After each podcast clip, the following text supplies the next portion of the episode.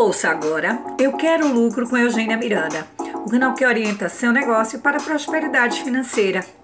E a reflexão de hoje é Novo Negócio.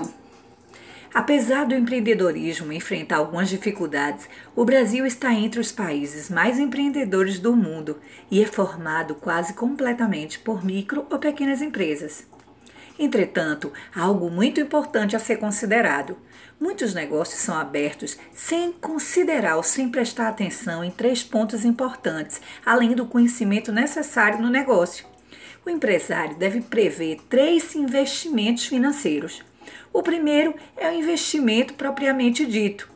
Esse será utilizado para adquirir o que é necessário para o negócio funcionar, para lançá-lo no mercado local, máquinas, equipamentos, verba de marketing e, de, e divulgação.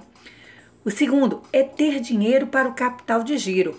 Afinal, nós não sabemos quanto tempo o seu negócio passará até que venha a pagar todas as contas.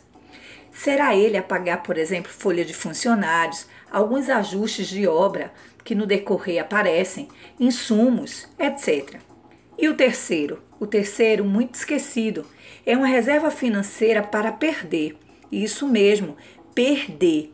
Aqui será a capacidade da empresa para suportar a compra de produtos e equipamentos, por exemplo, que não giraram, que venceram, que quebraram, que o mercado não consumiu como gostaríamos, trocas de embalagem e etc. Percebo que a falta desse conhecimento e relativo preparo para ter essas reservas, somados com cálculos errados na etapa inicial, na etapa de investimento, e se for franquia, atente para a transparência dos dados que são rezados no contrato. Tudo isso, tudo isso vai fazer com que o empreendedor, além de realizar um sonho, ele cuide para que esse sonho não se transforme em pesadelo. E quanto mais você acertar no início do seu negócio, mais chance de ser lucrativo ele terá. Você ouviu Eu Quero Lucro com Eugênia Miranda, o canal que orienta seu negócio para a prosperidade financeira.